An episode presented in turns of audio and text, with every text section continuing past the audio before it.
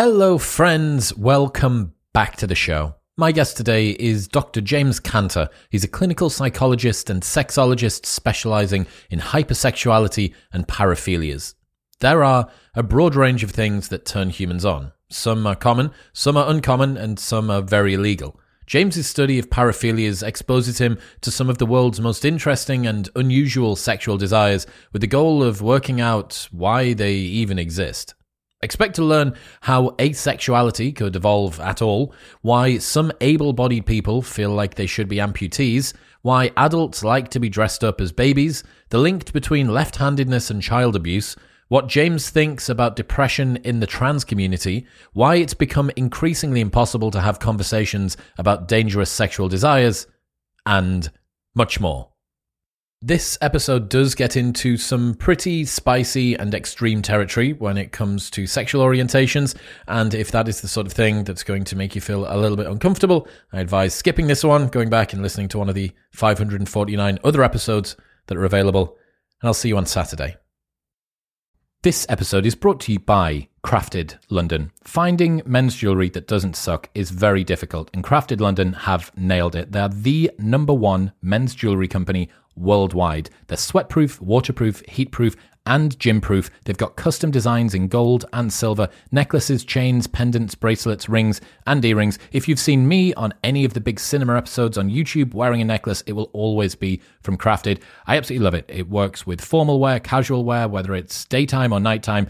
All of their pieces are super high quality. The designs are great, and uh, I love them. That's it's all I wear. Also, they have an unlimited lifetime guarantee. So if your piece breaks for any reason at any point during the entire life of the product, they will give you a new one for free. Get a 15% discount site wide on everything by going to bit.ly slash cdwisdom and using the code MW15 at checkout. That's bit.ly slash letter C, letter D, wisdom, and MW15 at checkout.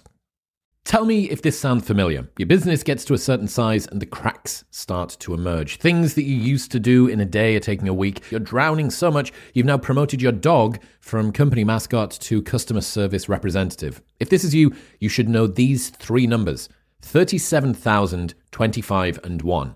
37,000 is the number of businesses that have upgraded to NetSuite by Oracle. 25, that is the 25th year anniversary of NetSuite. 25 years of helping businesses to do more with less, close their books in days, not weeks, and drive down costs. And 1, because your business is one of a kind. So you get a customized solution for all of your KPIs in one efficient system. With one source of truth, manage risk, get reliable forecasts, and improve margins. Everything you need to grow all in one place. Right now, download NetSuite's popular KPI checklist designed to give you consistently excellent performance absolutely free at netsuite.com slash modern. That's netsuite.com slash modern to get your own KPI checklist today.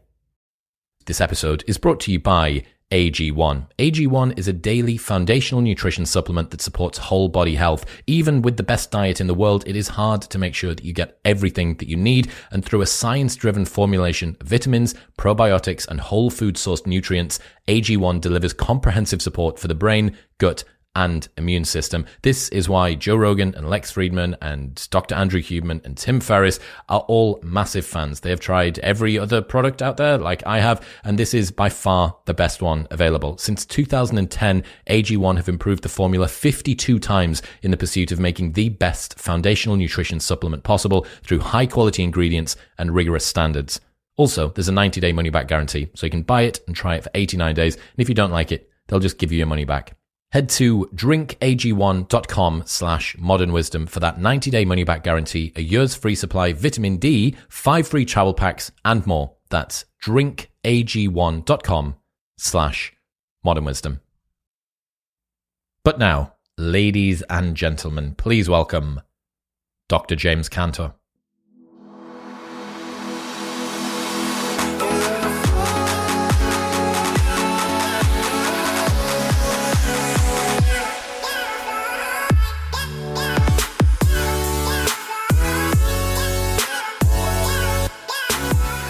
Dr. James Cantor, welcome to the show.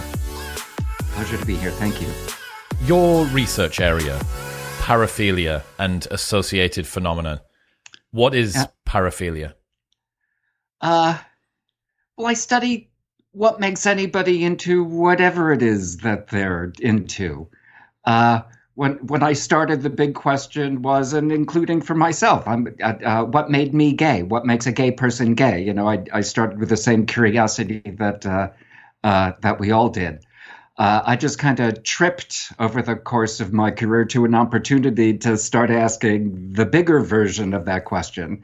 Never mind gay, what makes, you know, all of the others? How does the brain know what to be attracted to or not to be attracted to? Uh, and so that then led me to uh, uh, to the paraphilias themselves, which are sexual interest patterns, but not just preferences, not blonde versus brunette or top versus bottom. I mean, people who are. It's meaningful to call these uh, sexual orientations unto themselves. They show uh, these are interest patterns like exhibitionists, pedophiles. Uh, uh, frotteurists, some kinds of cross dressers when they when they find it sexually arousing. These are profound, profound sexual interest patterns that these people have. And as I say, it seems to show every uh, uh, every sign of being innate and immutable. So what's up with that? So the paraphilias, you know, we still debate over, you know, does this one count? Does that one uh, count?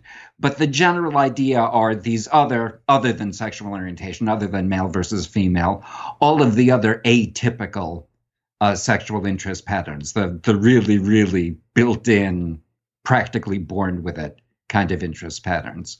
So that that, that I guess is my my non-technical uh, uh, my non technical definition of it, allowing room for we don't exactly know where the boundaries are. What about asexuality, the least sexual of the sexual paraphilias? Yep. Uh, there's no good simple answer. I don't think it's an it. Uh, the term is a bit of a catch all. Uh, people these days, especially, are kind of mixing up medical language, you know, in a medical diagnosis where we've identified the cause of something, with psychiatric diagnosis, which doesn't identify the cause. Psychiatry is different from other branches of, uh, of medicine. In psychiatry, they label the symptoms. You know, we just call the symptom depression or sadness depression but whether it's caused by one thing or another, that doesn't matter. You get the same same diagnosis. As I say, so psychiatry is unlike the rest of medicine in that it labels just the symptoms. So for the paraphilias uh, and the others, that's as I say, kind of an open question exactly where the line goes. When do we diagnose it? When do we not? Is it in the uh, uh is it in the person's favor? Uh, so it's not as I say, it's not such a simple uh, question. So for asexuals, well, it's not posing a problem for anyone else. And there can be way more than one thing leading a person to think that that label kind of kind of fits them. Now, it could be somebody just with a low sex drive, you know, but low sex drive is not, pardon the pun, very sexy label for it. But asexual is something that it's a label they can use. All of a sudden, they have a support group, and people kind of have you can big, wave. Uh, the important part, the part that's very easy to be empathetic for, is that it socially tells people how to interact with them. You know, don't start introducing them to potential, you know, partners, you know, that they're not going to be interested, and don't take it personally. So it serves a can serve a certain legitimate uh, social function. Flip side, there are just regular everyday people with regular everyday insecurities about, you know, whatever it is about their sexual life. And rather than risk rejection, rather than play at that game and risk losing, they adopt the label asexual just to get out of the whole thing. You know, that's not such a healthy reason. You know, if I had such a person in therapy, it'd be reasonable to help a person get over their their insecurities or for some people, especially on the autism uh, spectrum, there are people who have, you know, social skill deficits. And it's really social skills training that would lead to more self confidence. And so they don't need a label uh, of asexual. Uh, and then, you know, people just as they get older and sex drive drops, again, will adopt the term kind of as a euphemism for uh, for low sex drive. Uh, so although they kind of have in common a, a, a, signaling to the people around them, you know, how to interact properly or how to interact in a way that they want to be interacted with. Uh, we oughtn't, or no scientist should, you know, take it at face value to mean literally that the person lacks a sex drive either. A lot of people can adopt the label for other kinds of reasons. All of which is to say, it's not like we have proof that it doesn't exist either. I mean, if you can be attracted to one pattern, attracted to another pattern, I can imagine attracted to neither. But the last one, and again, because of the very strange seat that uh, that I get to sit in, the other one is that somebody's attracted to something unusual that they don't want to cop to. You know, it could be something really, really problematic, like they're uh, attracted to children, or they're just attracted to something that, right, in the particular audience or in front of their family or for whatever reasons they don't want to be out with it it's not something that they're going to be sharing with anybody outside, for example, outside of their fetish community. So again, they will adopt the label asexual to kind of cover for their real uh, uh, for the real story. Or people don't want to, you know, admit to themselves what it is that they're into. So again, they, they give themselves a reason to not be into anything. You blew my mind when you mentioned talking about why there seem to be more child offences coming out of the Catholic Church and priests, that the priesthood, a place where you are, you take a vow of celibacy, you are tending to be away from most of the people. This is a life of service. This is a life of virtue. That would be the kind of place that someone who is trying to potentially, in some circumstances, hide from a sexuality that they're a little bit concerned about might retreat to. I thought, oh, wow, that is such an interesting way to look at why there has been this preponderance in there. And it plays into that as well. Going on to the autism conversation, I'm pretty sure that a bunch of very famous inventors throughout history, Isaac Newton, I'm pretty sure went through his entire life and remained a virgin. There may have been some uh, religious sort of overtones over that, but how much he was using the religiosity as a cope that justified something that was coming out of him that he perhaps didn't want to uh, face. Um, but yeah, two really interesting parallels that I've seen there. Figures from history, high performing philosophers, a ton of them, engineers, physicists that didn't want to face anything sexual. Is that a byproduct? Is that a cope? Are they hiding? And then the, the priesthood as well. Two really interesting examples. Yeah. Uh, the uh, the priesthood's a funny one, and uh, you know, there's no good way to study it in any objective way. There's just so much politics pulling in uh, in every direction. Uh, but that some people use it as a uh, as a retreat. You know, so so my family stops asking me, you know, how come I'm not married to a woman? You know, it's uh, but not only for pedophiles, for but also regular everyday gay men who don't want to deal with being gay or you know less now today than prior generations, of course, but same thing. It was a it was an escape into uh, in that context socially acceptable or socially more acceptable way to still circulate in society, be productive in its way, uh, but not have to. Uh, live uh, uh, it's living a hidden life i don't want to say in plain sight exactly and for some people they're denying the truth of it to themselves as much as denying it to the uh, to the world around them. Uh, so for you know the gays, when you know the ones who do eventually come out anyway, the pedophiles for whom we find out the hard way, but anybody with any real atypical sexuality, again, it provides the same kind of escape or cover cover story. I think is the best uh, is the best term. What's the best explanation that we've got for why male homosexuality exists in humans at all? Oh, this was one of the things that that really first got me into uh, uh, into this main uh, main question. I didn't do very much research in it directly. I, I played a supporting role to uh, uh to Ray Blanchard. I, I, I was uh, I was his mini me, and he was already well on the way of unraveling unraveling that one another just fascinating story and i just had a background in the brain by sheer accident ended up doing my internship you know at a gender clinic but it had ray blanchard in it who was one of the chief you know scientists pursuing exactly that question he was looking at brain development. I had a background in the brain, and so just the phenomenon he identified that led to the unraveling uh, is called the older brother effect. Pure, unremarkable, you wouldn't notice it to the naked eye except an epidemiologist studying the data. The more male fetuses a woman has, the more sons she gives birth to, the more likely the latter born kids, males, are to be gay. That is, gay men on average have more older brothers than they should. It's the older brother effect. And it's one of those how could a fetus, how could the development of the brain, what, how could a fetus know how many fetuses came before it? It was a very, but consistent no matter what, what time era that, that Blanchard could find a, a, a, data set from, no matter what country, no matter in what context, the older brother effect was was there. Very strange.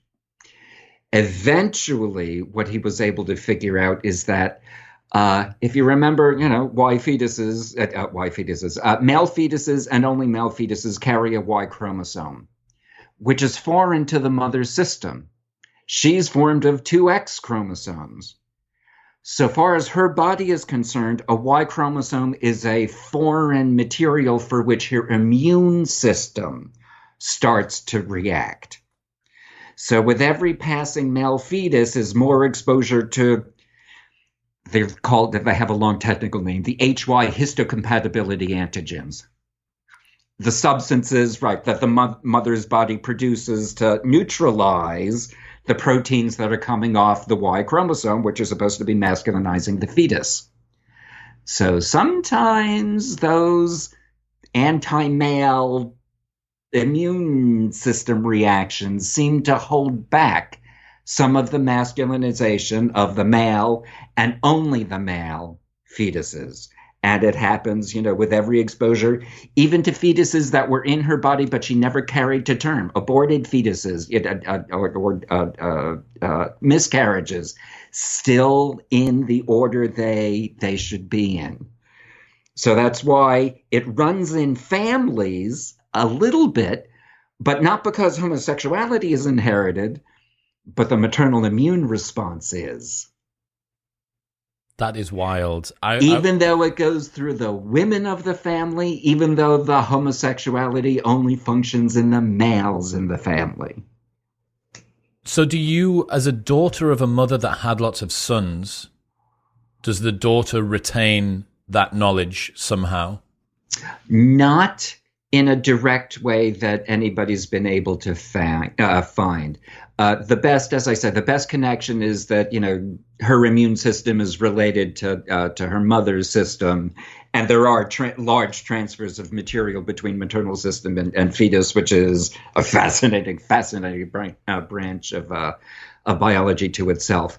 Uh, but nobody's found that in that transfer of material and the mother preparing the fetus for its own immune environment, nobody's found that the HY histocompatibility antigens go uh, uh, goes through it. Why do you think that this would be adaptive? Why would this be around? That's a good question. It could be a side effect. It's easy to imagine that, as I say, it's just a side effect of something powerful about the immune system. And so, you know, it's worth sacrificing, you know, however many potential grandchildren, if the gay ones are less likely to reproduce, that the gains from whatever this difference in the immune system offsets the mm-hmm. decrease in reproducibility later. It's a to evolution, it's a math game. Okay, so if that's male homosexuality, what about lesbians? It, women are always a more complicated when it comes to social stuff for men, I'm grossly exaggerating. For men, you know, sex is a drive, like hunger. There's not a lot we can do about it. For women, again, I'm overstating it a bit, it's more of a mood. It doesn't have quite the same drive. It's awfully dependent on stress and context, expectations for the future, all bound into one great big ball where for men it's kind of hot not you know sex with our worst enemy if they're hot enough piece of cake For women, that's just that's a much more unusual. As I say, for women, it's more of mood. It's more like a mood. Uh, so there are stuff that. Uh, so there does seem to be a biological component, and it does seem to be that uh, their brains are shifted in a more masculine direction. But there are many uh, more women than men who will refer to contextual parts, relational parts, memories of old relationships or prior abusive relationships. They refer to that, you know, much, much more as contributing. But, and it's unclear, is that really contributing to their sexual orientation, the way that men think of theirs, ours?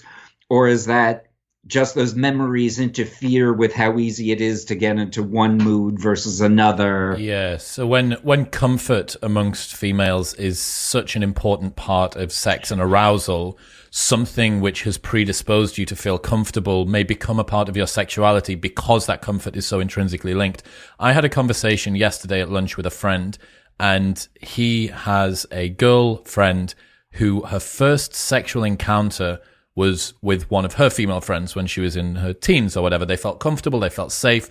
Uh, and she has now rolled forward into a marriage where she still feels she the, the apparently the um the husband has absolutely no fears at all that she's ever going to cheat on him with a man, but he does sometimes wonder about what she gets up to when she goes out to on holiday or to hen dos and stuff like that. And she's like they're in a sort of semi-open thing in any case, but what she says is there is something about that degree of comfort that has sort of stayed with her. And given that that was her formative or one of her formative first time experiences, it does seem like that's left a kind of imprint. Here's another one for you. And I don't know whether you've ever come across this. So I have a friend who is bisexual, but heavily lesbian. So she mostly sleeps with women and sometimes sleeps with men. We were talking about birth control and she said that she'd come off birth control. I asked her what had happened, and she said, "Oh, my sex drive went through the roof, and a bunch of other things." Uh, one other interesting thing that I found was that during my ovulation period, I had a big change in sex drive. I was like, "Okay, that's interesting. Well, what happened?" She says, "Well, I'm gay for three weeks out of every month, but for one week out of every month, I turned straight again." Have you ever come across this? Yeah, dude. That blew yeah. my mind. I had to put my fork down. I was like, "Oh my god, this is so interesting." Yeah, there, there's, as I say, women are, you know, and fascinating that way, complicated, and there are different. We have one itch. They have different. They have several itches, and different itches need scratching in different ways. Uh, also changes uh, for women according to mood or across their uh, their cycles. Uh, dom sub stuff that sometimes they'll be, you know, in a kinky aggressive kind of mood or in a kinky super sub mood and with other people or in other situations, or they'll be dom with med, sub with women. It's there's just this cluster, and as I say, and they will have a couple of different ways to roads to Rome. Yes, that's not it. What is it? Whatever. Yeah. I learned about red deer, Scottish red deer, and the fact that when the females come into heat, the males start deploying tons of testosterone and they go from being really docile and friendly with all of their male counterparts to these having these huge antlers and trying to kill all of the other men that they were recently friends with and have been chilling with for the last nine months. Then they go create a harem, super aggressive, and then the women stop being in heat and then everything goes back to normal again. Given the fact that the behavior of those animals changes so much due to the cascade of hormones, it makes complete sense that small, relatively small changes in women would happen when their profile of hormones changes. It just happens to be more consistent than once every year. Uh, yes, all perfectly logical, all perfectly plausible. Although you know we're we're at the far reaches of my my uh, my real expertise. Uh, I've often found it less useful to think about, you know, hormones having this, you know, kind of whatever effect and therefore should have whatever analogous effect, you know, uh, across species. Uh, and more, how would this have helped evolution or against it? it it's, uh, you know, because, and then the hormones and what increases or decreases whatever behavior of ours changes species to species in order for us to fit in whatever our you know evolutionary net, uh, network is. So again, in that species, right, the offset of killing off some of the other males must have an evolutionary benefit that offsets that. And again, this is not, animal hum, husbandry is is uh, is not my thing, right? So there's got to be some niche that it fits for them that didn't work for us. You know, I, I, that didn't work for us as we came down from the trees. But what that might be, I, I, I guess I just uh, uh hesitate to uh, make all animals analogous to all other anim- animals. You know, disembedded from the evolutionary pressures that got us there. Getting on to some more murky territory, what do you think most people misunderstand when it comes to pedophilia? Oh, uh, same as when I got into uh, into the field. That people confuse pedophilia for a synonym for child molestation. Uh, because people uh, uh, conversations are only about the behavior, people have trouble separating that from the sexual attraction pattern. Uh, again, for any listeners who haven't heard it before, uh, uh, pedophilia is the sexual attraction pattern itself. These are people who are genuinely sexually attracted to children the way the rest of us are to adults but doesn't mean they ever did anyone. You know, uh, uh, it doesn't mean they committed any crime or hurt uh, anyone. They they just have the sexual attraction pattern. You know, first to their own peers when they're young, but as they mature, they continue to be attracted to whatever age uh, that was, where the rest of us, you know, develop attracted uh, attractions to adults. Uh, and vice versa isn't one to one either. The people who commit the offenses, the actual child molesters, are usually not pedophiles. Uh, incest offenders, for example, are usually not into kids. They're using the kid as, as a as a surrogate, and they prefer adults but don't have access to an adult. Roughly about a third, as I say, of offenders against children are genuinely uh, are genuine pedophiles. Uh, not so for uh, for child porn. The people who are collecting child porn are genuinely into kids even though they rarely would have ever touched a kid. They're they're offenses that you know indirect kind of offense, you know, where, where the victim is the the, the unconsenting uh, uh, subject of the picture. Uh, so the biggest misunderstanding is that you know a pedophile is not a criminal. Before he committed an offense, he was an in- innocent person, and that's the day we need to get to him. These are people who are usually struggling with it. They know something's wrong, and we want them to be able to come in for therapy, sex drive reducing medications, you know, whatever it will take to help this person, you know, stay cr- uh, crime free. Uh, unfortunately, because people automatically associate, oh, this is a criminal waiting to happen, they end up, you know, bringing all of the stigma and all of the condemnation which really just drives them underground. So instead of having them, you know, in therapy getting whatever they need, they're all alone and desperate. Uh, which is crazy to me. You know, that's just that's making the problem worse. Uh, so that's a very long answer, but the biggest misunderstanding, uh, uh as I say, is that people have tr- uh, because people only hear about pedophilia in the context of molestation people, you know, have trouble seeing that these are overlapping but non-identical categories. Well, there's such a visceral response to those stories, right? And they do get a good bit of press coverage when it comes out. And I suppose what would be newsworthy about here is a non-offending pedophile who sits quietly in his house. Like, why is that going to make headlines? No one's, no one's writing an article about that, really, unless it was a very interesting expose that said there is this group of people out there that are worthy of sympathy because of the sort of difficulty that they have to go through to keep their type of sexuality under control in terms of enacting it. Uh, so when it comes to what causes pedophilia to arise, how much biological, environmental influence is going on here, and, and why does that happen? Uh, we have really solid evidence for the biological contributions, but no solid evidence for learned kinds of influences. I mean, we can't rule it out. I mean, we can never, you know, in science permanently rule anything out. It's always possible for, you know, future evidence to say anything. But so far, we have biology, you know, right down to brain scans and clues leading to developmental episodes that happen before birth. Uh, the biggest one is handedness. In regular everyday populations, you know, somewhere between eight to ten percent of people are uh, are non-right-handed so far as brain organization is con- uh, concerned. Ambidextrousness goes together with left handedness. Uh, so it's about 8 to 10% of the regular population, but like 35% of the pedophiles. Absolutely enormous.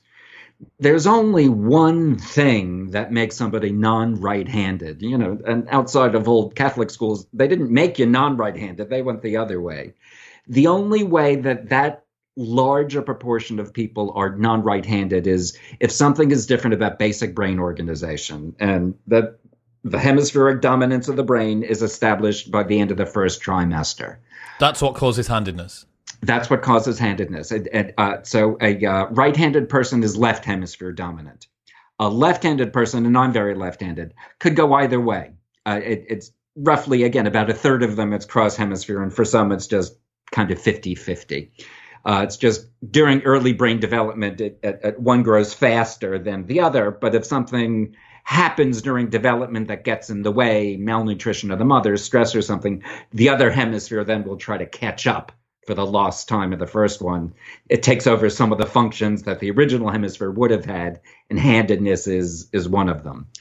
So large differences in the population of handedness again is a clue that something maternal stress, something happened early in development, and we're just seeing one of these echoes of a you know innocuous behavior.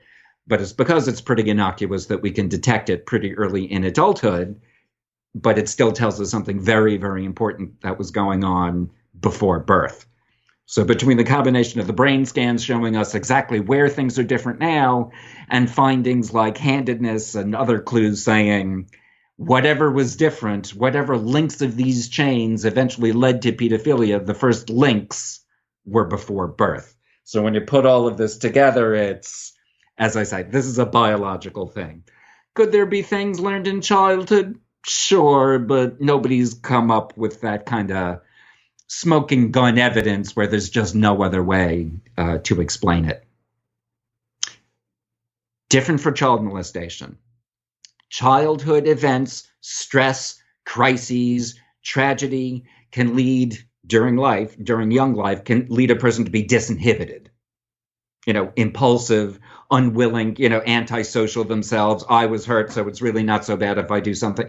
You know, so a person who has an atypical impulse, if they came from an abusive background, you know, that kind of thing can be learned.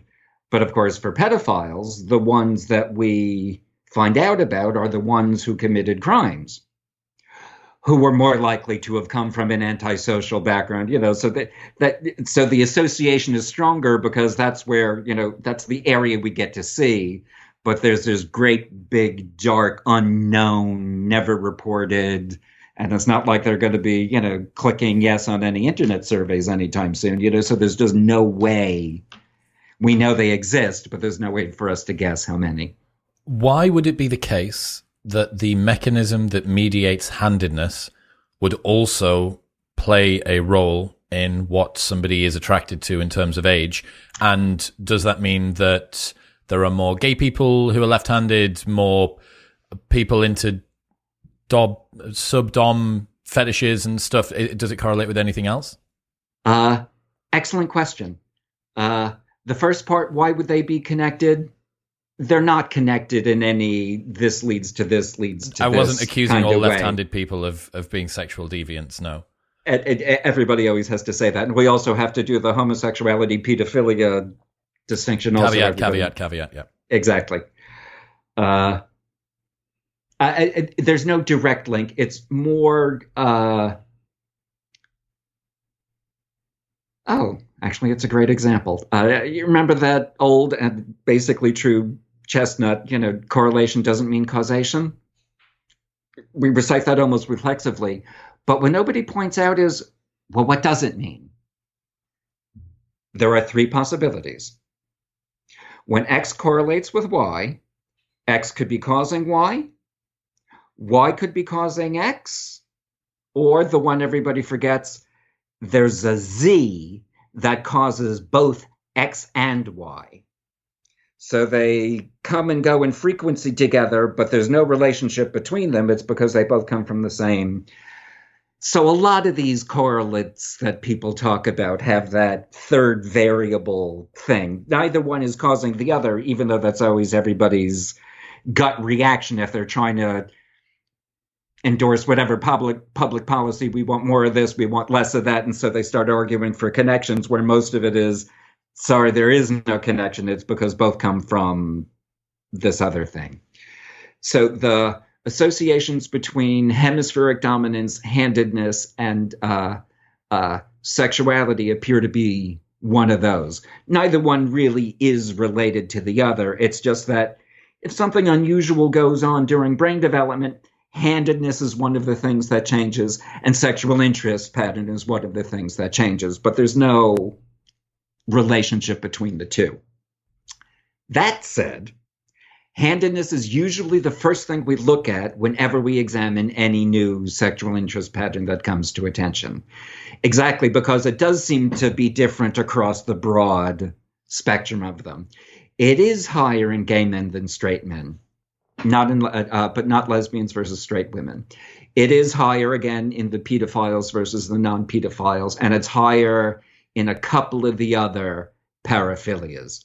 So again, not that doesn't mean any of these is related to any of the others. It's all that same Z. It's all that same something went different during development and these are just the many different sexual interest patterns that can change and handedness which can change oh and handedness which can change and one of the triggers of that change is testosterone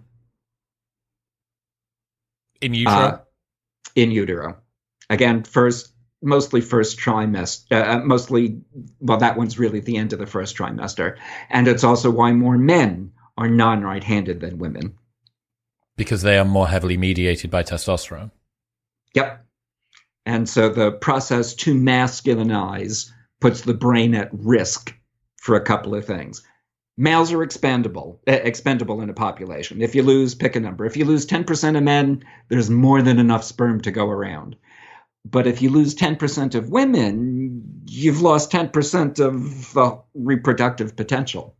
So, so all fetuses essentially start female, not in the way trans activists like to say. Uh, but developmentally, you know, things don't start shifting into the male direction. The Y chromosome and proteins don't kick in until a couple of months in. And sexual interest pattern is one of the things that seems to change. So where, where we would start with a relatively broad mood pattern that women have in order to bring that over. So instead of being attracted to men, look for curvy reproductive age. So we males have to go through that process. Females don't. We kind of start, brains kind of start in that process. So that seems to be why so many more males have these atypical sexualities, but women don't, because they didn't have to go through that process. This is like this is their right-handedness. Where for some of us, we go through that process the process isn't perfectly debugged, so we lose a couple of percent to these atypical patterns. How much conscious control do people have over what arouses them or what they're sexually attracted to? This isn't acting on it. This is what arouses them. I want to say zero.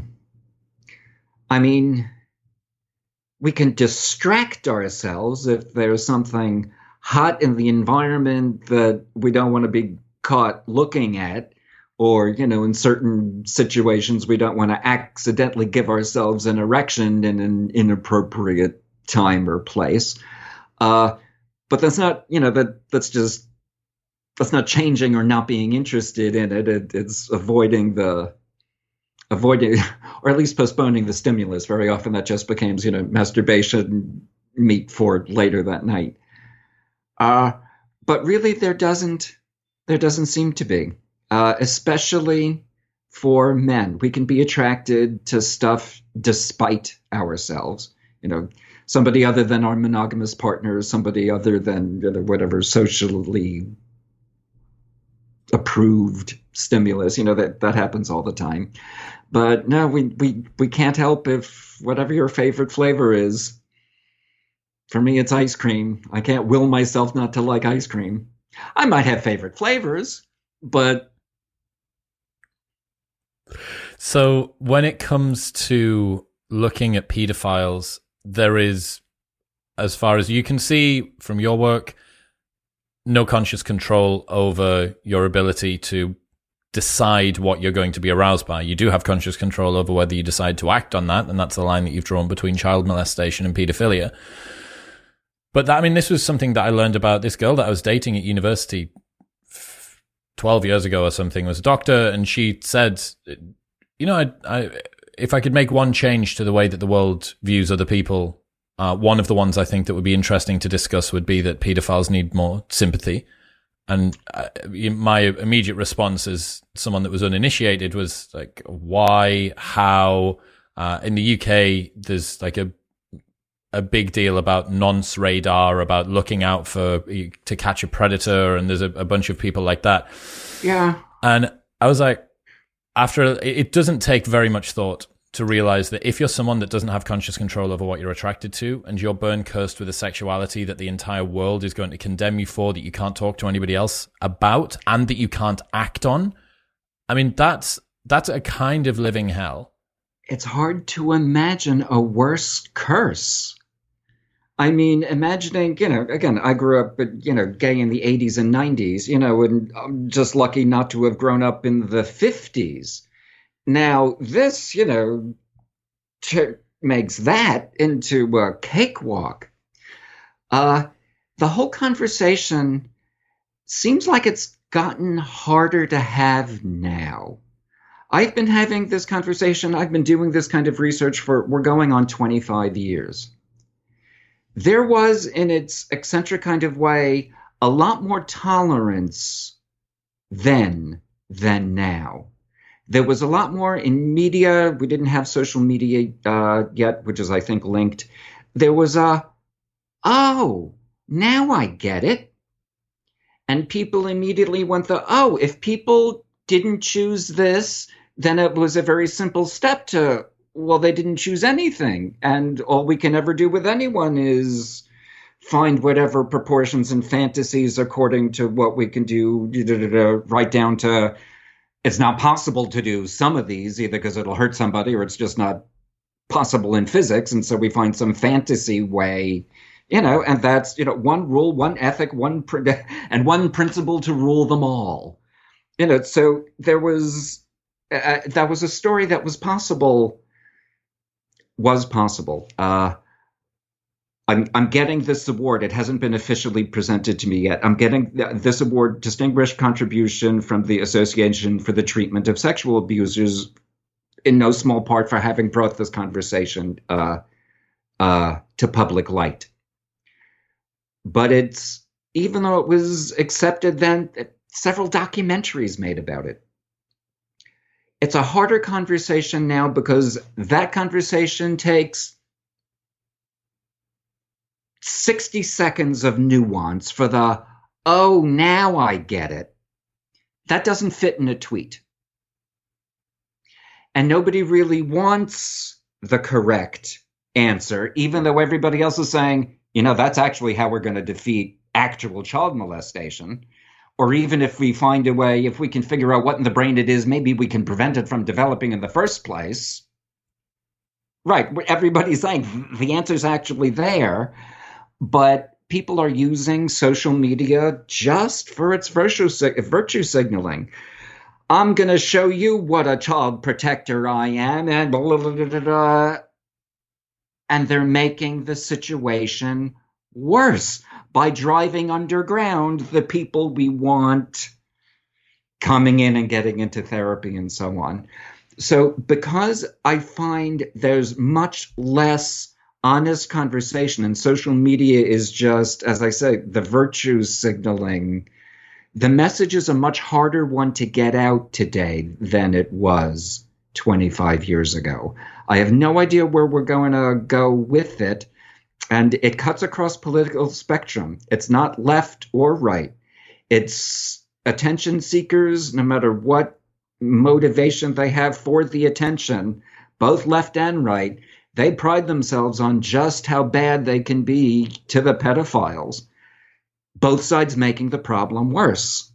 I'm going to guess that the concern many people have is that by opening up this conversation and making it less taboo, you are somehow giving a stamp of approval or at least relinquishing a stamp of disapproval in in some form or another uh, misunderstanding about the difference between a non-offending and an offending pedophile and that as soon as you don't condemn it in the worst possible way with the most vehemently that you can that's the same as being complicit or supporting or that's that's the story they give I'm a little more cynical, a little too cynical to accept that on face value. Again, because basic humans haven't changed now versus 25 years ago. What has changed is now when they say it, they're saying it in front of the entire universe.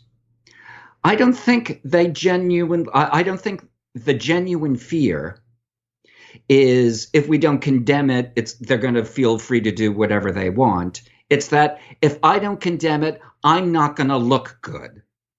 Mm. It's an opportunity to stand on the shoulders. Virtue signaling, exactly. It's an, it, nobody, you know, except this idiot, is going to say, "Hang on a second, you're actually making it worse." Right. There are very few people sitting in a place to be able to say, you know, there are only a handful of experts, and we're the ones who can say, actually, treating them like human beings is what's going to cause is what prevention is going to come from.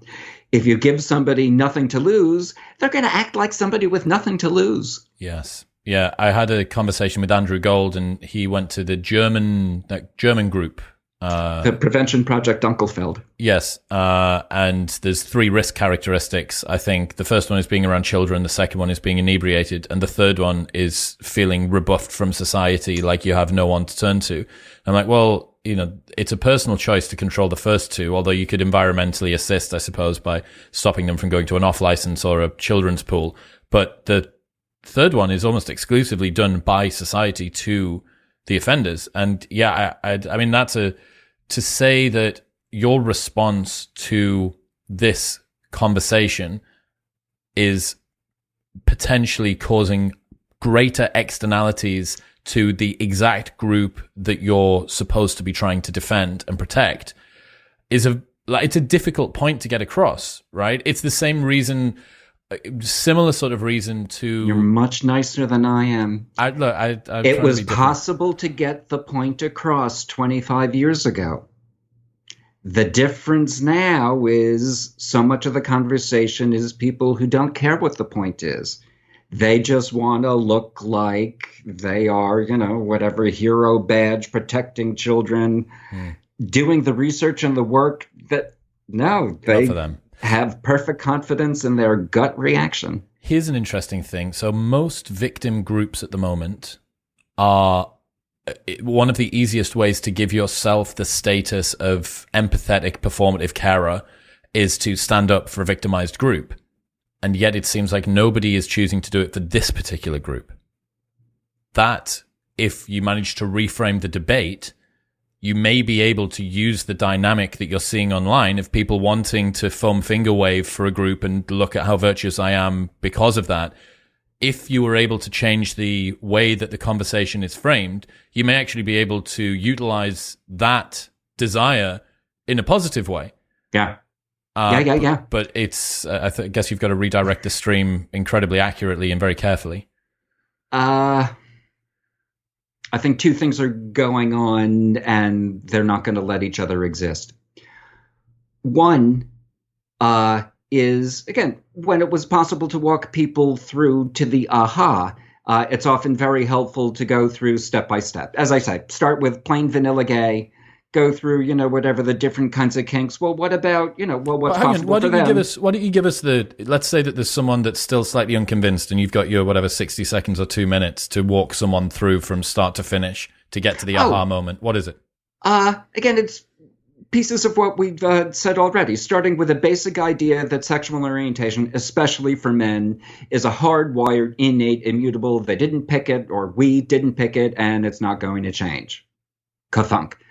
Now, so what are we there for? You know, what means a civil right? Are we therefore allowed to get married? Yeah, sure. Have sex and absolutely with anyone we want? Well, no, they have to be consenting. Anywhere we want? Well, not exactly public places. There are restrictions.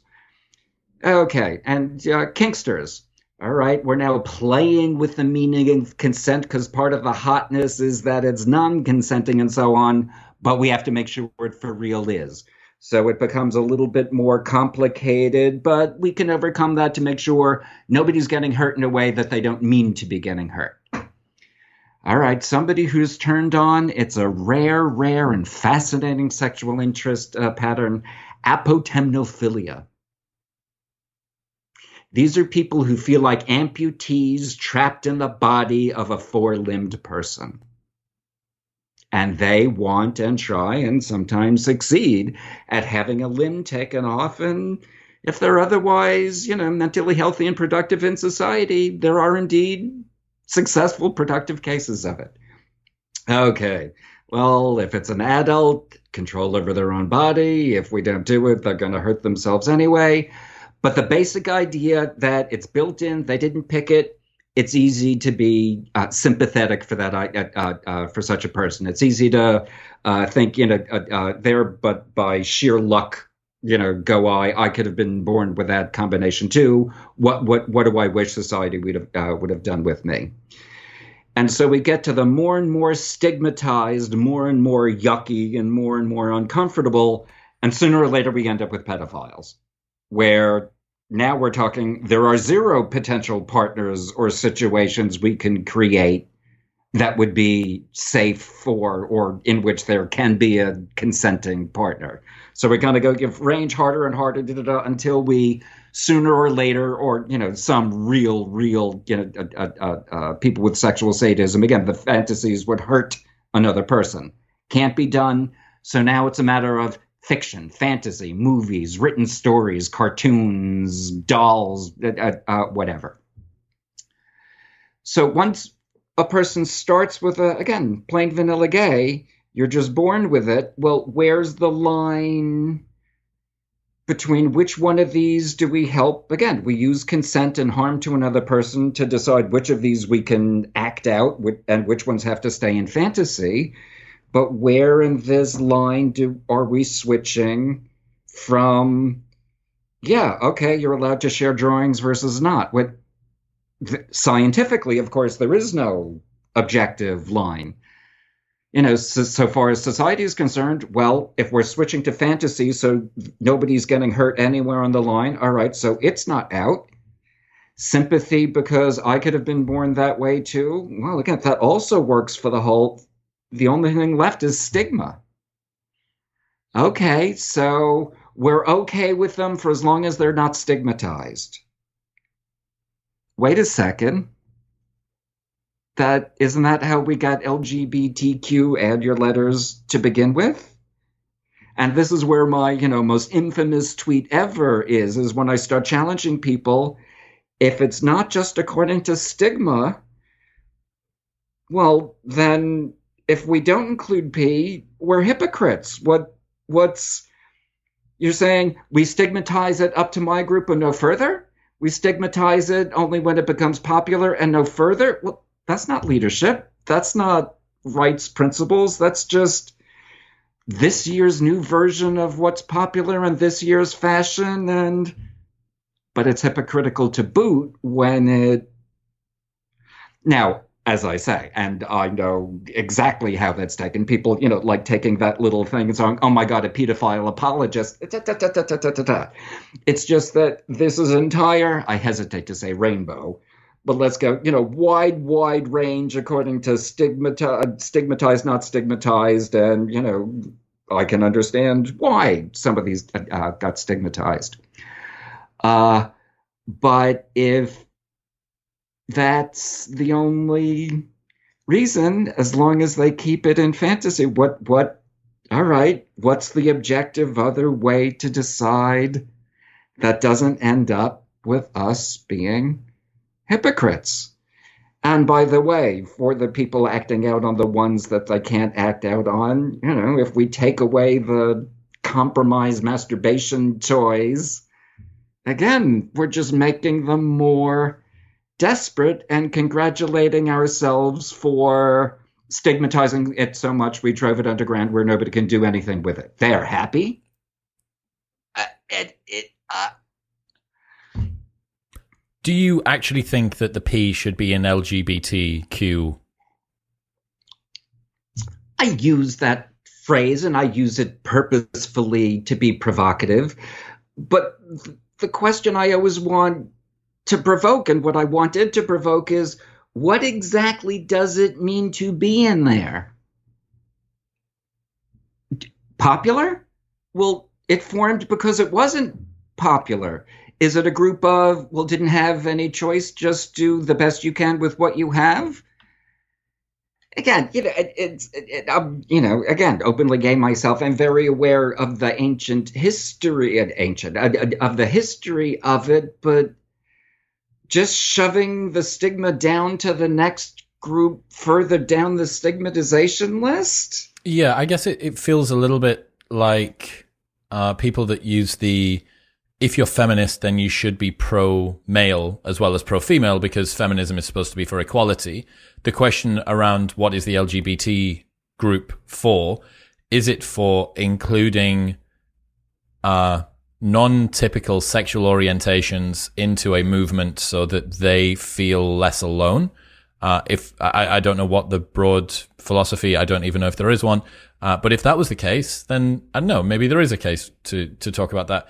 I can see why there would be, uh, among many, many, many reasons why people would push back against that.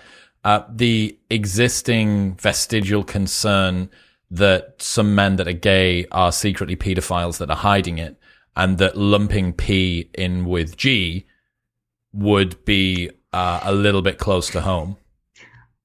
I think a lot of people have a lot of different reasons. Uh, and again, because now in the social media age, it's disproportionately the number of people who who are just use it for their own virtue signaling.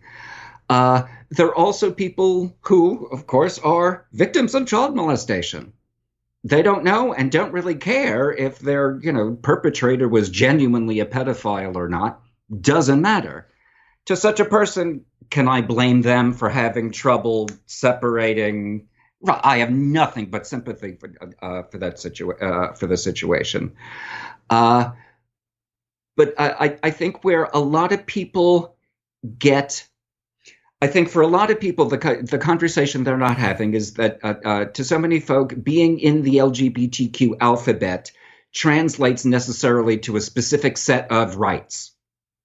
Now, they're often really thinking gay rights, can get married, gays in the military in the U.S. You know, I, I, can get my wedding cake made at whatever baker I want. You know, just basic civil rights. Uh, but if that's it, well, then why do we have B in there? Because they already had half of those. The only part that's relevant to the B's are the parts that are like the G's anyway. Well, do the T's belong in there? Because, you know, GLB doesn't need any surgery for any of this, doesn't matter. Okay, so the asexuals, what rights is it that the asexuals are going for? So, right, so people just kind of stick in, uh, add to the letters just to show off how many letters they know really it's just a list of you know look how hip i am. Groups that are supposed to uh, uh, uh, that are supposed to be cool to be either a part of or to recognize use of. But mostly people actually in their heads are thinking basic civil rights and are just adding on other letters as i say just out of pedant uh, uh just out of being pedantic. Uh to me, it's a list of the actual atypical sexualities who vary in a wide and broad way in their needs and their features. For some, it's getting married. For asexuals, that doesn't matter. For bisexuals, it only half matters. For intersexuals, it even depends on the kind of intersexual you are. For cross dressers, it means I'm not exactly sure and for some people, it means Can we not condemn them at a 10 at, a, you know, every time we hear of them, drive them underground and instead make it possible for them to get therapy instead of passing mandatory uh, uh, reporting laws? Right. And so it's to me just this constellation of different ways to be sexually different, each of which has its own needs and features. I'm the one who sounds LGBTQ, and everybody else is you're only allowed in the group if you make me look good.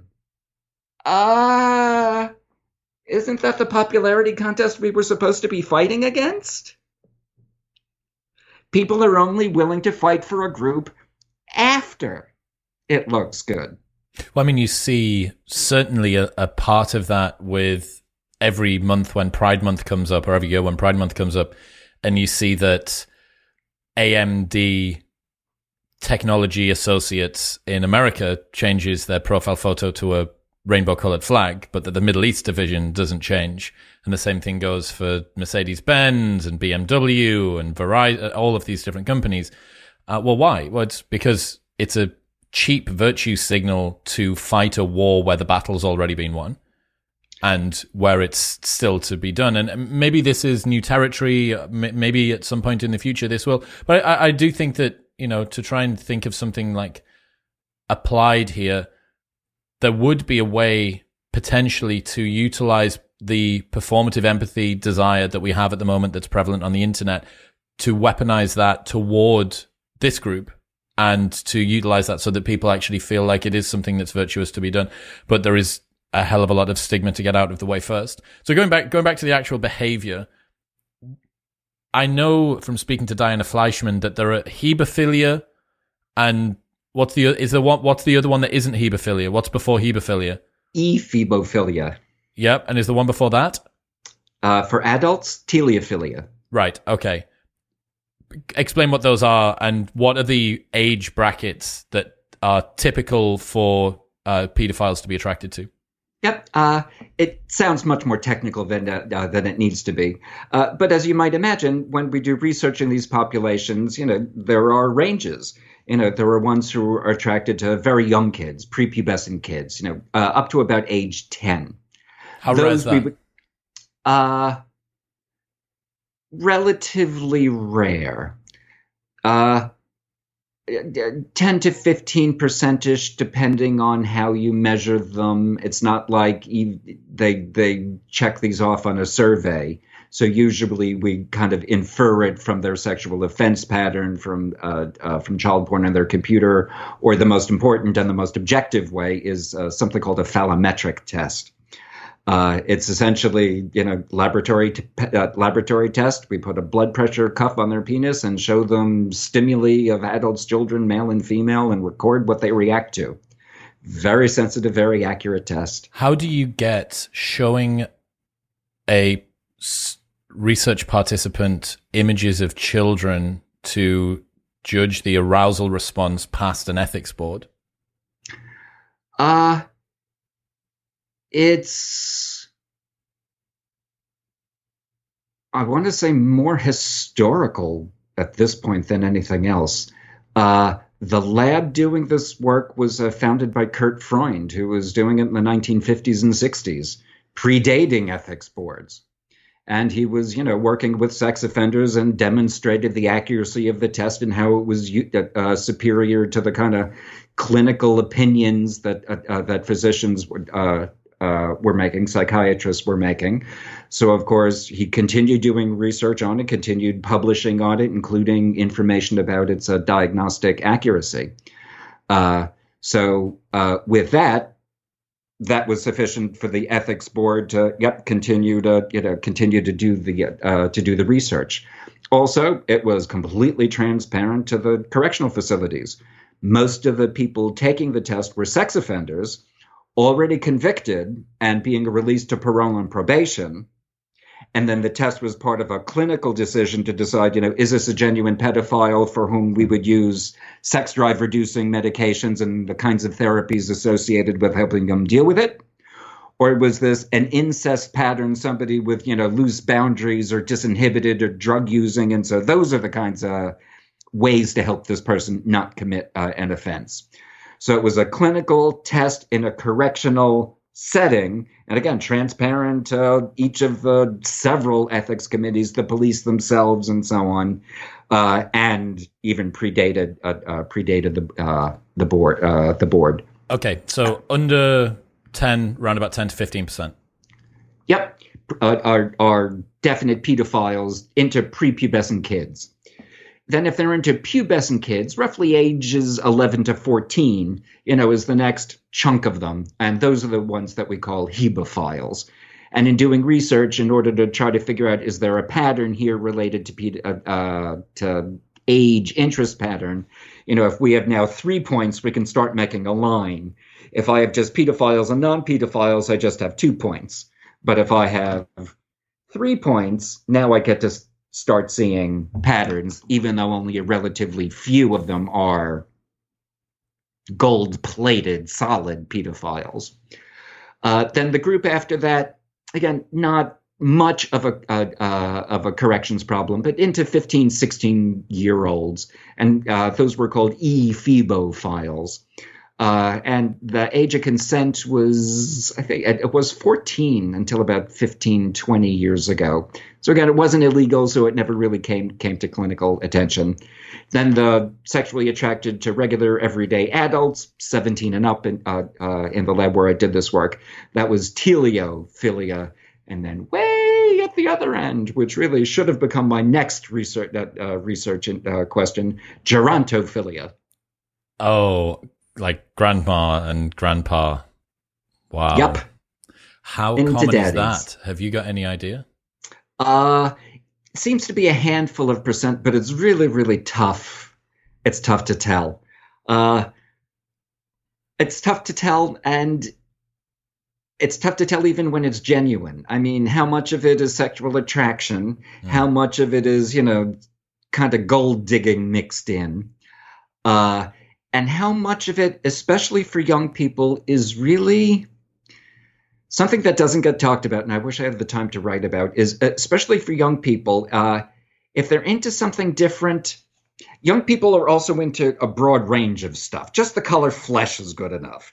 You know, a, gr- group of pubescent boys can ma- get erections and masturbate in each other's company, you know, without effort. Not a whiff of gay uh, uh, about any of them. It's just right when sex drive is so high that end any any dab will do you. But as we mature and grow older, it really starts to have to be our thing in order to work. And so I think that narrowing, or as we get older and our sex drive decreases, it has to be close to our favorite thing in order to. Got to hit the bullseye. Right.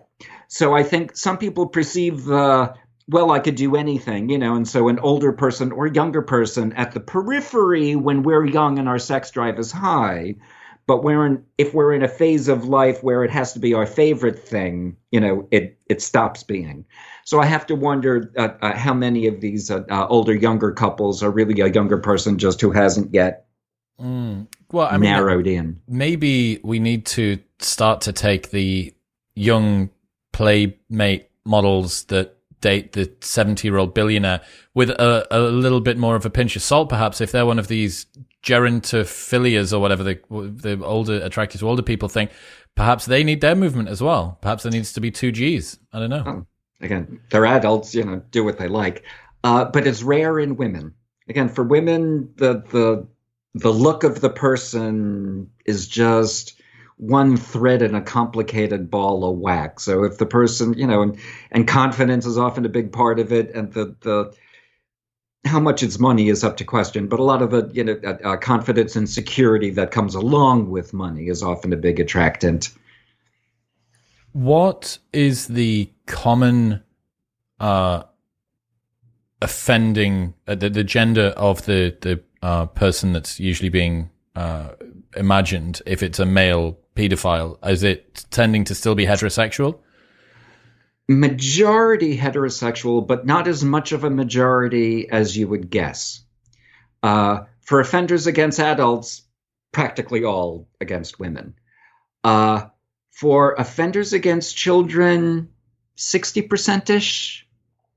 You know, so it's majority are female, but not really the almost exclusive and uh, significantly overrepresented in terms of male to male attraction. Correct. Uh, still some question why.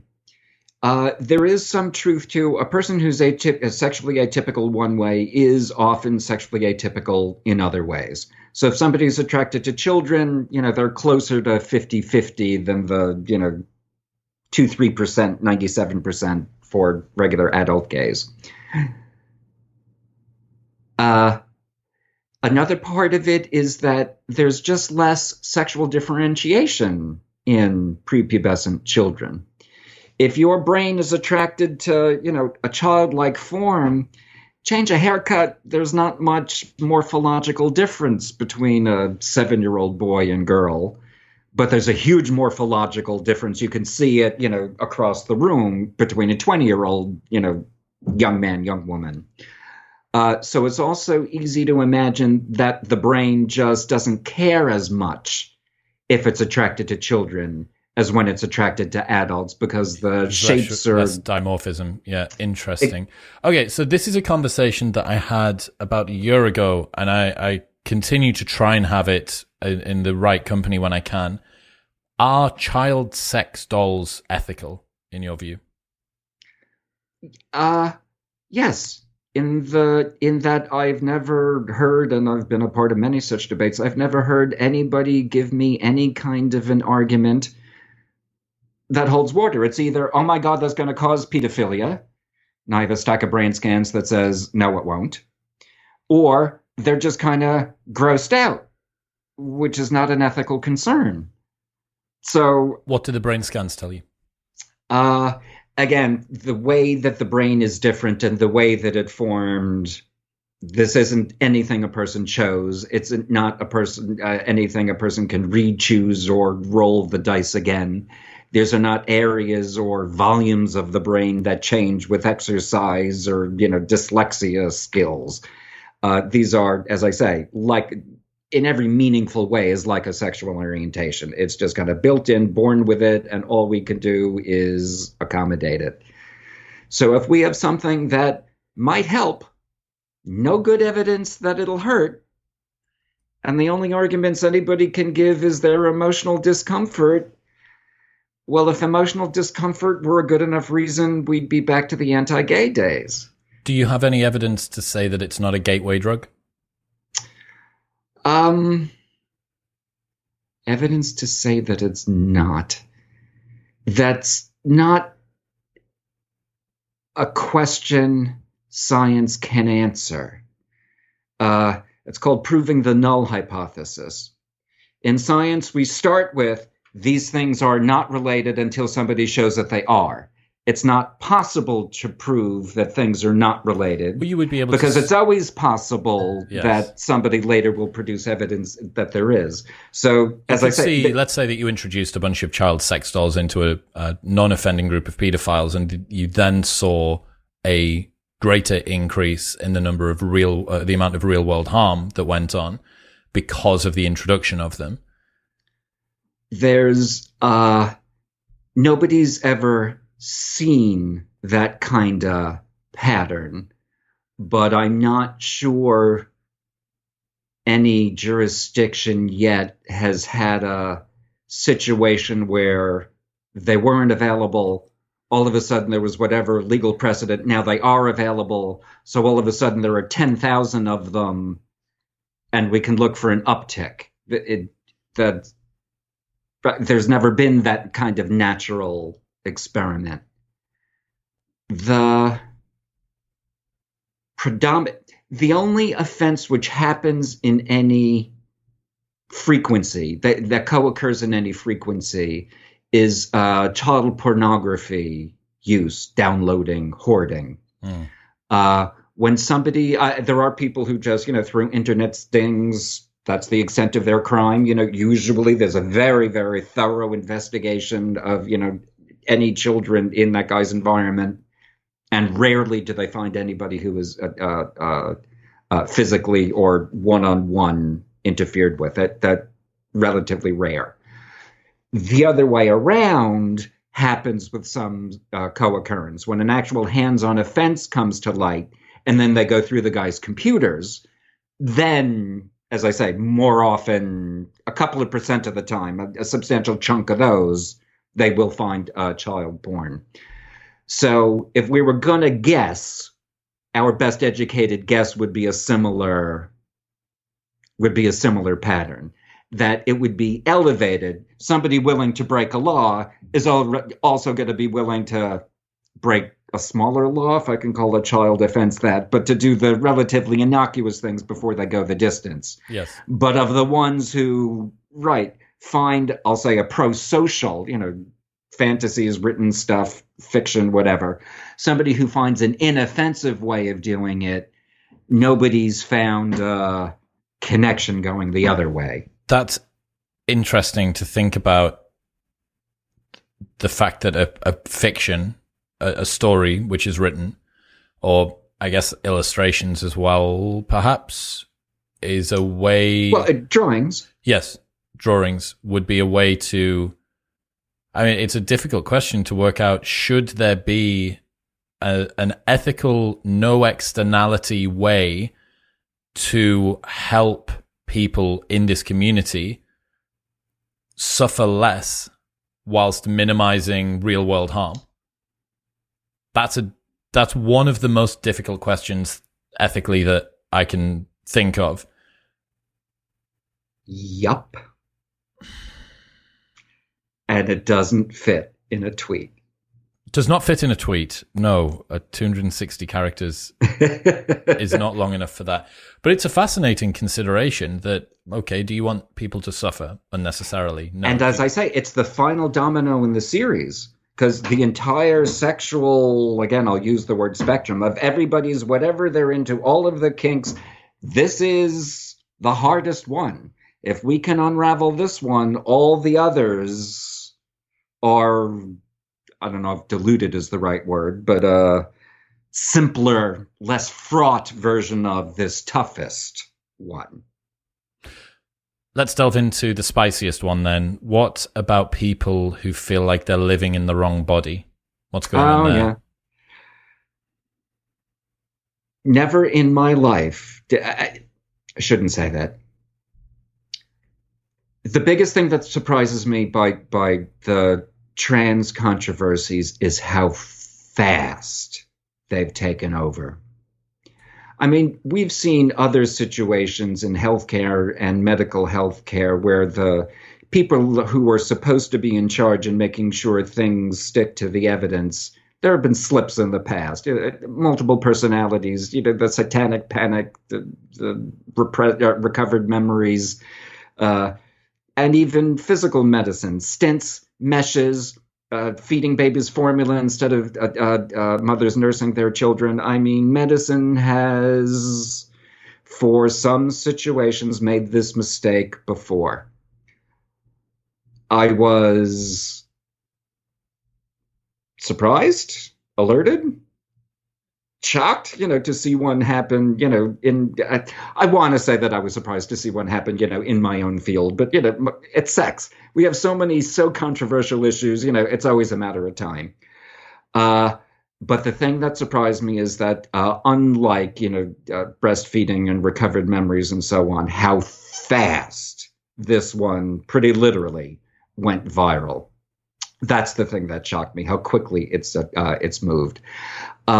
People uh, uh, the particular phrase uh, being born in uh, in uh, in the wrong body you know perfectly reasonable here and there as a uh, as a metaphor but people are taking metaphors as literal truths. People are taking subjective evidence and making decisions on it that we normally would reserve for the most solid and objective evidence.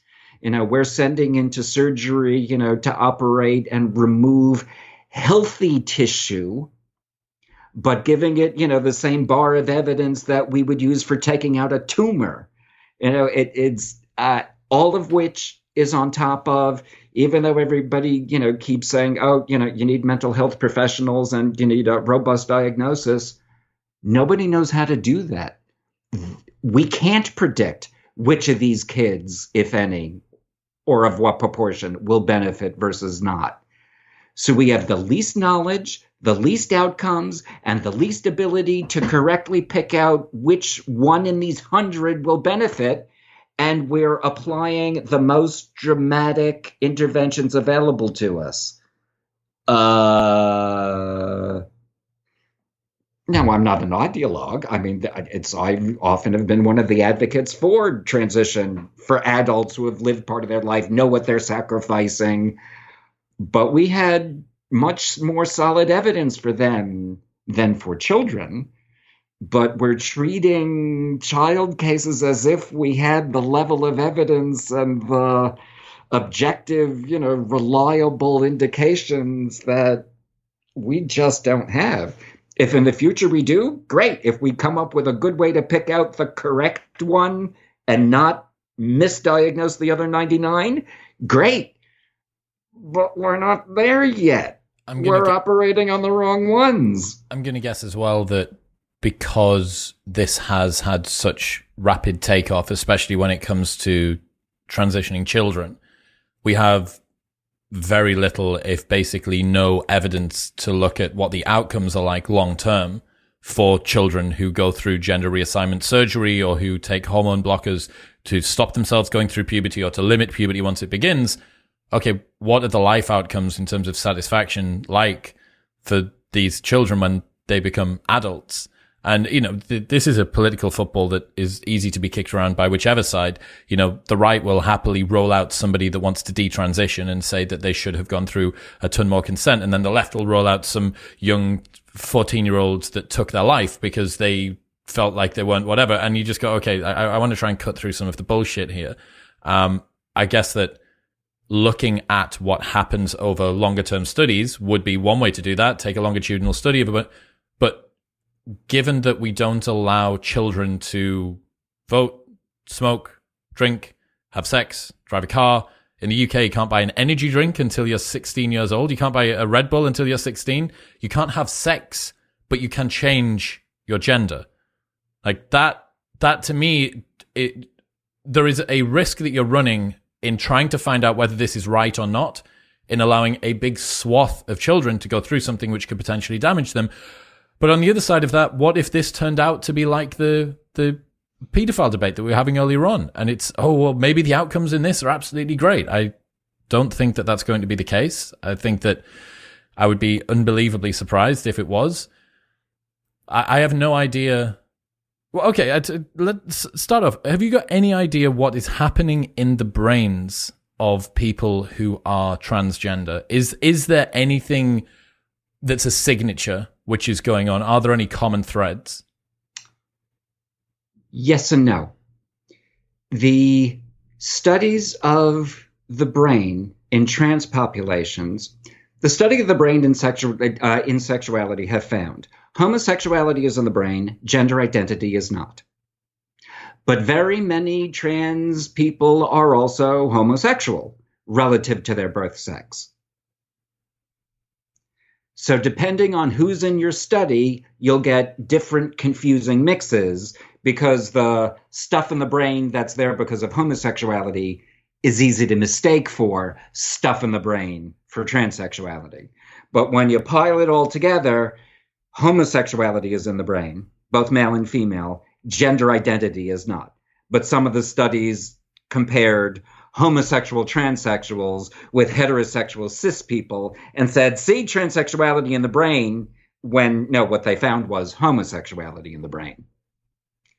So that's the, as I say, people will cite whichever part, whichever studies line up with their, with their belief system. Uh, now there are other things in the brain. There are other uh, uh, that's the part that's relevant for children. Adults show a completely different pattern. When I say adults, I mean people who didn't really start becoming gender dysphoric until adulthood. They knew they were different. They had, you know, some, they were a little bit uh, odd sometimes, especially socially when they were young, but basically heterosexual, usually married, often almost always male uh, had a wife, has kids, and then in their 30s or 40s decide, you know, before it's too late, a Caitlyn Jenner kind of a profile. Would never have picked the person out of a crowd, not a whiff of femininity about them until they get to a point in life where, you know, before it's too late, I gotta try this. Uh, completely different pattern, ooh, completely different pattern from the highly effeminate or tomboyish ones in kids where they stick out like a sore thumb, and when they come out as gay, you go, surprise, surprise. That adult onset type also seems to have a uh, brain signature to it, but unrelated to, homo- uh, to sexual orientation, unrelated to homosexuality. It's related to a pattern unto itself and related to a paraphilia. The trans community hate, hate, hate this idea because it makes that kind of trans person seem less genuine when the evidence doesn't say that. The evidence actually is much stronger for their transition than the kids.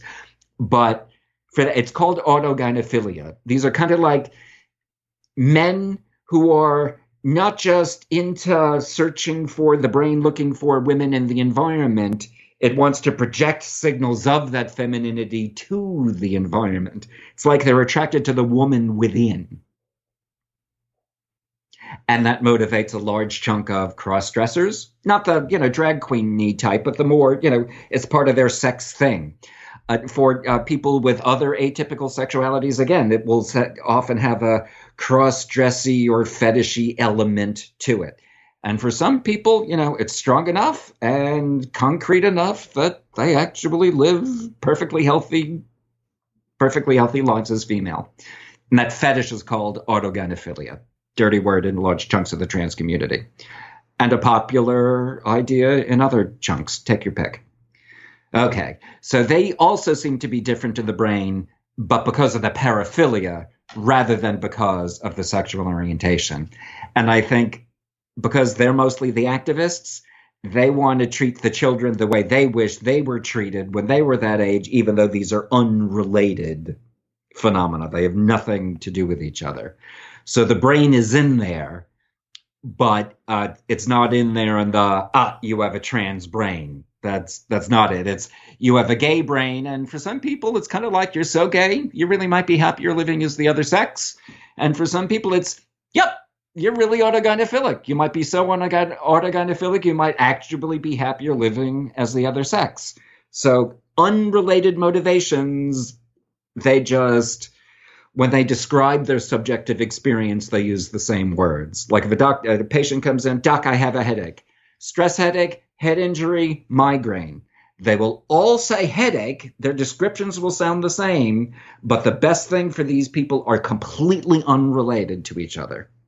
I have a friend who is trans, and we threatened slash encouraged her to uh, go to a strip club at some point, and the fear in her eyes, or at the potential of having to see a, a lady potentially naked in front of her, was huge. Is that uh, your friend was trans? Which way? So male to female, still with the male bits. Okay. Uh, but just did not want to see a vagina at all. That seems like the I, I don't know what that is. That seems like the opposite of autogynephilia, but it's not feminine or yes, yeah, very okay. very much so. Yeah, yeah, that that that I see that pattern. Why? What's going on there?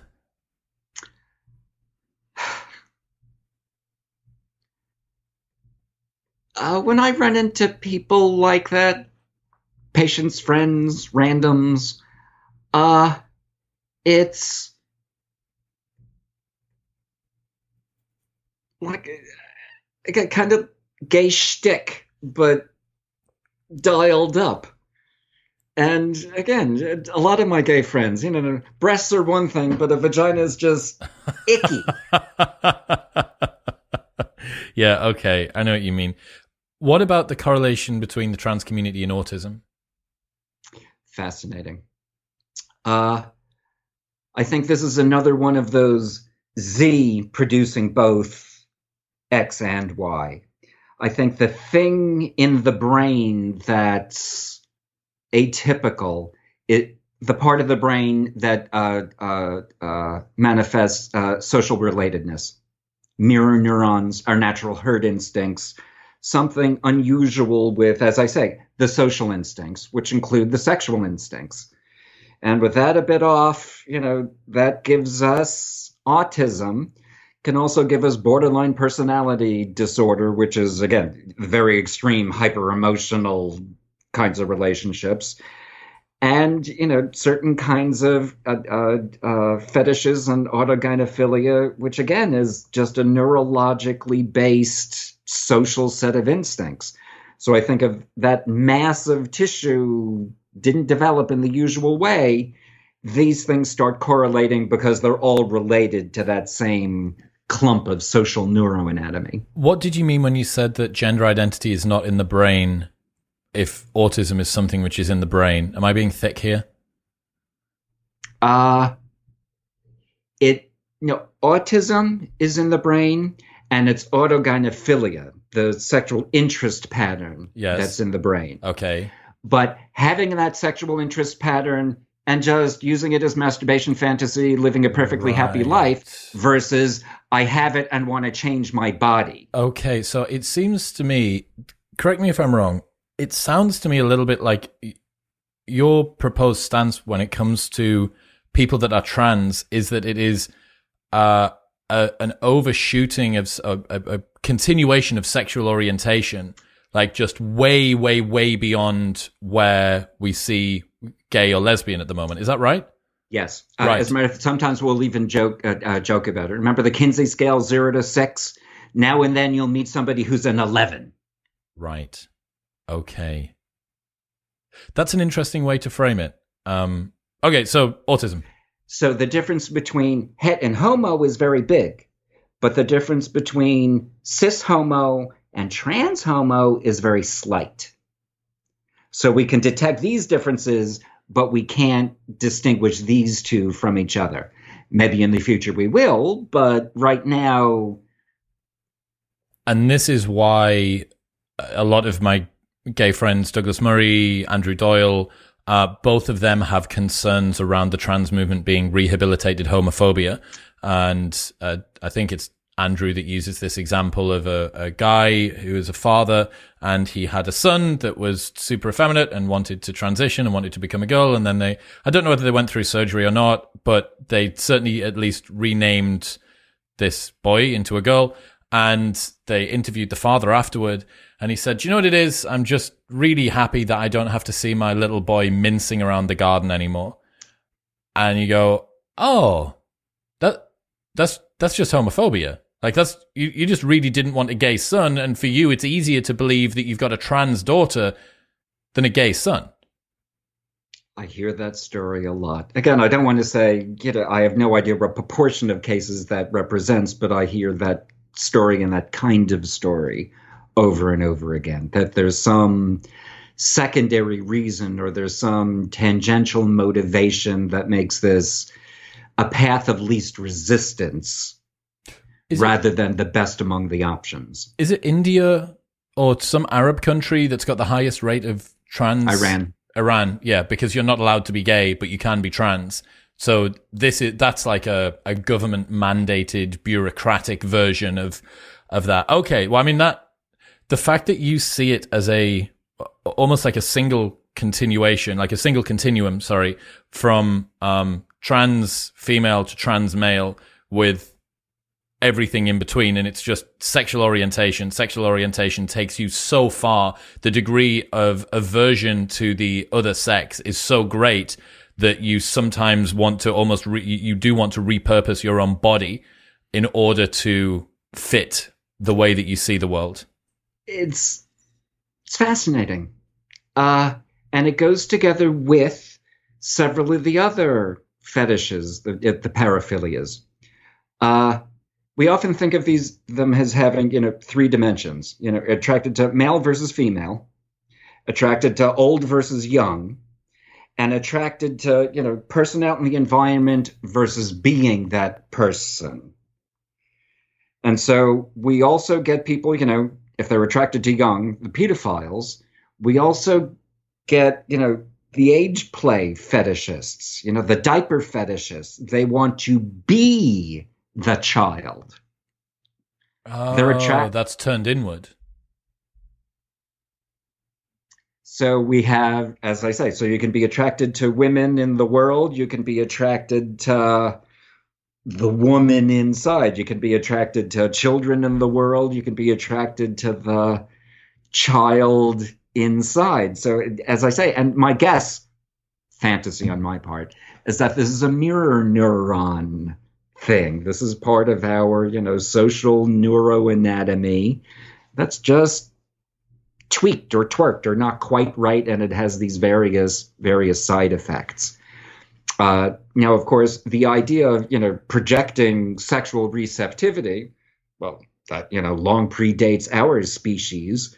So the cross wiring between you know what sexual clues to give off and what sexual clues to be on the lookout for you know these are parallel nerve fibers it's not hard to you know if they didn't myelinate properly if they didn't densify properly if there are just too few of them they work like a, a, a, it's like a hologram if you take out half a hologram you don't get half of the picture you get the whole picture but a bit blurry that's how the brain works. So if you just are missing a few of the neurons, you know, if it's a lower density, you know, these can't distinguish as clearly what I'm supposed to be projecting versus what I'm supposed to be on the lookout for. And we kind of get these. And that's why if you're into one sexual atypicality, you may be into several others at the at the same time. And so, as I say, these these interests kind of clump. Somebody who's attracted to amputees, stump fetishists, they're called. And then the one with a long, funny name, apotemnophilia. They want to be the amputee. So interesting. I don't know why everybody isn't a sex researcher. It's it, I I feel like I should have been in a different life. Okay, so what about the relationship between the trans community and suicide? Because this a lot of the time is yes. seems to be one of the uh, propositions that's put forward about why transitioning is so important. Uh, that yes. it, it's really, really, what can I say out loud? Unfortunate is to understate it. Uh, how the situation and the myth of the situation. And this is another one where the myth of that situation can easily be making the problem worse nobody was talking about, you know, trans and suicide until 2018. And it started with a particular paper. First author's name was Toomey. Survey, which claimed, you know, headlines all over, you know, large proportion, 40%, you know, uh, uh, of these kids, you know, uh, uh attempt suicide or uh, uh, had ideas about suicidality. Oh my God, we have a correlation and everybody was after the causality races we have a correlation transphobia is causing these people these kids to commit suicide not what the paper said. In fact practically the reverse of what the paper said. And the paper itself and then the headlines describing the paper getting it backwards. The biggest biggest biggest mistake people are making is that they are confusing suicide to be a synonym for suicidality. Again, to the public, those are synonyms. To an expert, these are different phenomena. Suicide, very, very rare, mostly male, mostly middle age, mostly impulsive, and mostly with lethal means in a person with a sincere intent to die. Suicidality is the ideation, the threats, the calls for help. It represents an indication of distress not an intent to die. Mostly female, mostly adolescent, mostly uses a, a, a, a uh, I don't want to say insincere. They are sincere cries for help, but what they need is attention and therapy. It's not an intent to die. Less lethal. Rarely lethal at all. Uh, lethality is elevated. I mean, it's higher than baseline, but it's not the 40% of these kids are going to kill themselves, which is the, you know, emotional political manipulation of it. That's not true. This is, as I say, genuine psychological distress for which they need therapy. Unfortunately, what it's being used as is essentially give me what I want or I'll kill myself. Oh my God, that makes a whatever they were asking for a medical necessity. Uh, no. When a kid has a tantrum, giving them the lollipop will keep them quiet for a minute, but that's not good parenting. It's we need to deal with the tantrums and the now the 40% ish, that's not a trans thing. GLBT in general it is an adolescent stress thing. Adolescents with any mental health problem in the book, roughly 40%, if you ask them, sometime in their life will have had some suicidal ideation. I don't want to say it's normal. Again, it's a cause for therapy. It's not they're on their way to death if we don't do anything.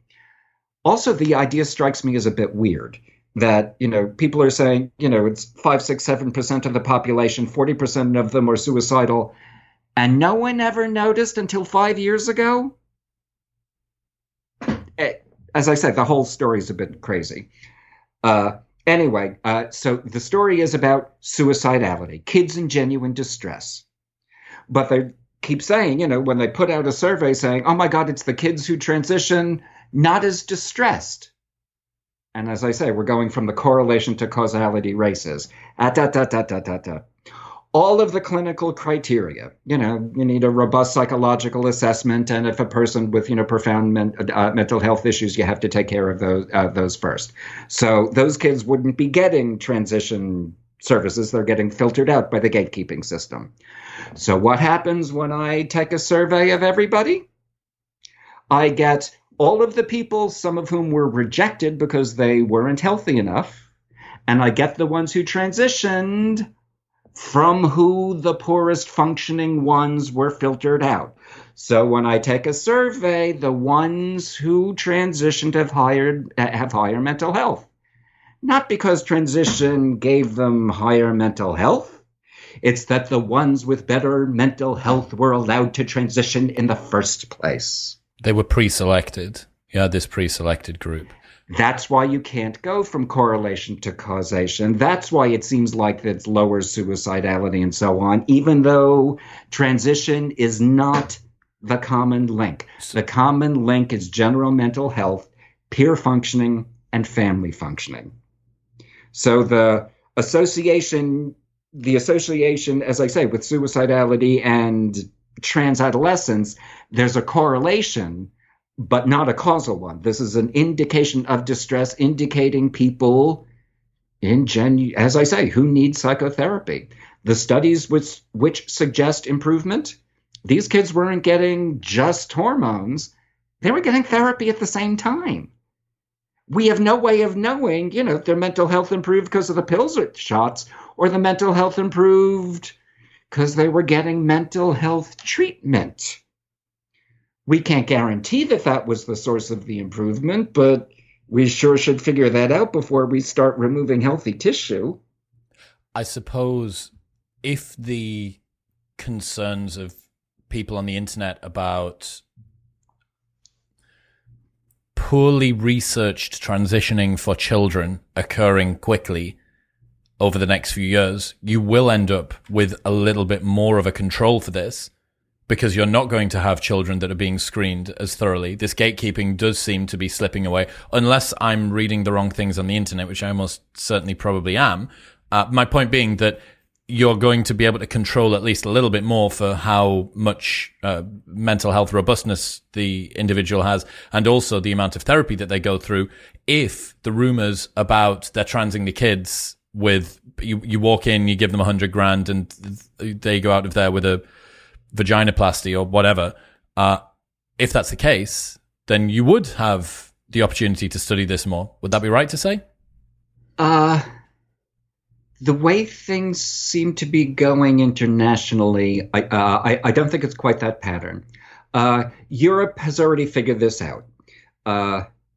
Uh, Finland, Sweden, the UK, uh, France, Spain is now grappling with it. They've now pretty much put an end to the social transition on demand, and one after another, their healthcare departments are saying, you know, hormones and blockers only as part of a registered uh, uh, uh experiment. This is no longer, you know, treatment, uh, of course as a matter of course. So Europe has already put a stop to it, and now any liberalization of that gatekeeping will be one experiment at a time, which is where we were 10 years ago before all this went crazy. Uh, in the US, the customer knows best. These clinics aren't recording outcomes because they already keep claiming lots of success and nobody wants to document the lack of success. So if a patient goes away, they don't want to go find that patient and find out that it was a patient who regretted it. Sure enough, the insurance companies and so on and so on, and now, you know, the politi- political activists and all of the people whose faces are on the line, you know, and we're off to the races. So, with the political and financial pressures so enormous in the US, it's hard for me to imagine a real world scenario in which an honest attempt to gather a matched control group will exist. There are going to be my patients who are still here, which are whatever percentage happy ones, and then the who knows what proportion we will never find out, and they don't want to find out, lost to follow up. We're not going to call them regretters. They just stopped coming back for their shots. Mm. Well, so, dude, I, I think that what you're seeing is perhaps yet another externality of what happens with a paid for medical system with the incentives aligned like you've got in America. You know, it's the only country in the world, I think, except for Australia, where drug companies are allowed to advertise on television. Hmm. And yeah. for someone that lived the first 30 years of his life in the UK, coming out and hearing ask your doctor about at the end of an advert is so bizarre. I'm like, what are you ask my doctor about this thing? I tell him what's wrong and he tells me what I'm so it's not I don't go and request it's not like a barber shop. I don't get to or a pick and mix. I don't get to go in and say, Oh yeah, I've heard about this particular drug. I really think that I should take it. So yeah, I think that part of I almost wanted to run it. It's like I, I want to do mock commercials. American medical system where the patient knows best. Yep. Yeah, it's very bizarre, very, very, very bizarre, and um, I I kind of get this sense one of the next battlegrounds that I could see if I was to make a little bit of a prediction. I would think that circumcision is going to be something which will become a, a more of a hot topic over the next few years. Yeah. Um, it, in the UK, circumcision uh, outside of the Jewish community is basically not a thing in the US, non circumcision is basically not a thing.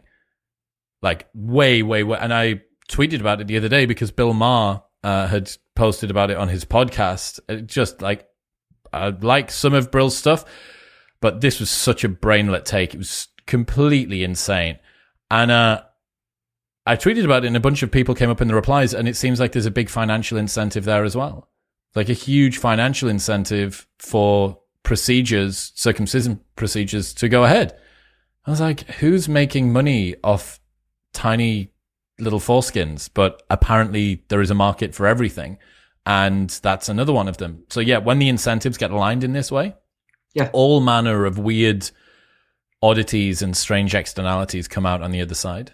That's I I, I would not be at all surprised if uh, uh, circumcision is in the distance uh, or we're at the end of circumcision. No, wait a second. Let me work on this part. I, I, there, there's a better. I, I haven't found it yet, but there's a better joke in there. The end of the end somewhere. Uh, the tip of the end. The end of the tip.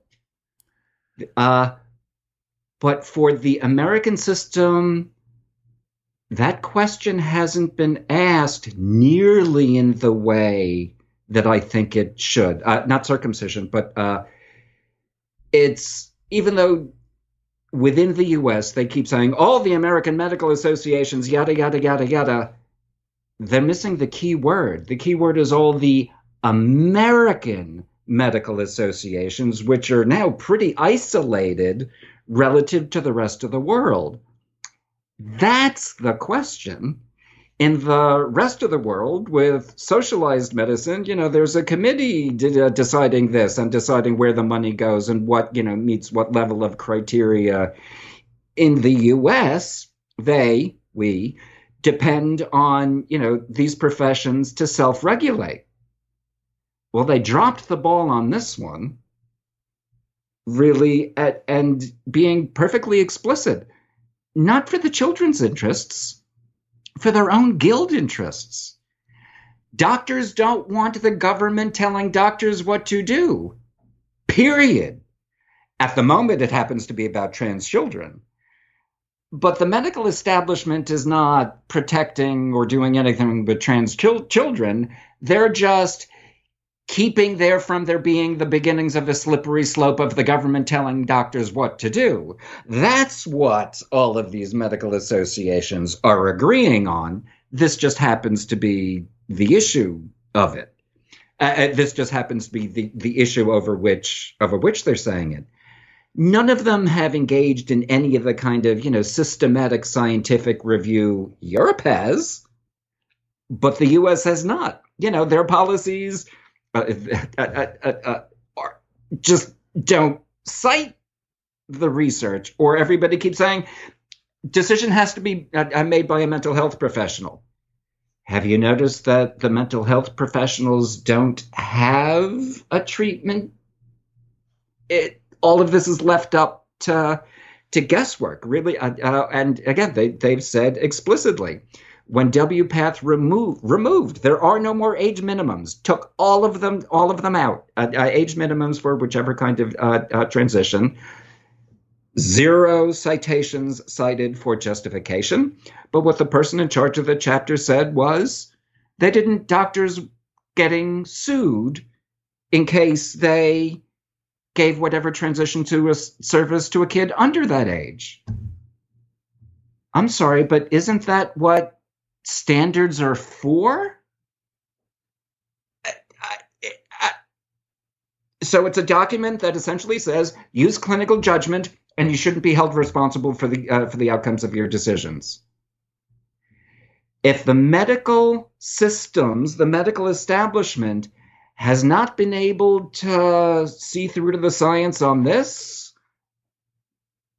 what can what should right. So to me, it's uh, if you can't figure this one out, if you can't be trusted with this, what can you be trusted with? And so it's time for the U.S., as I say, to do what the rest of the world has done and take out all the middle people. And it's not like the U.S. has great healthcare outcomes to be proud of. Dr. James Cantor, ladies and gentlemen, if people want to check out the stuff that you do online and keep up to date with you, where should they go? Uh, that's a good question. Usually Twitter or uh, jamescantor.org. James, I appreciate you. Thank you for today. Pleasure's mine.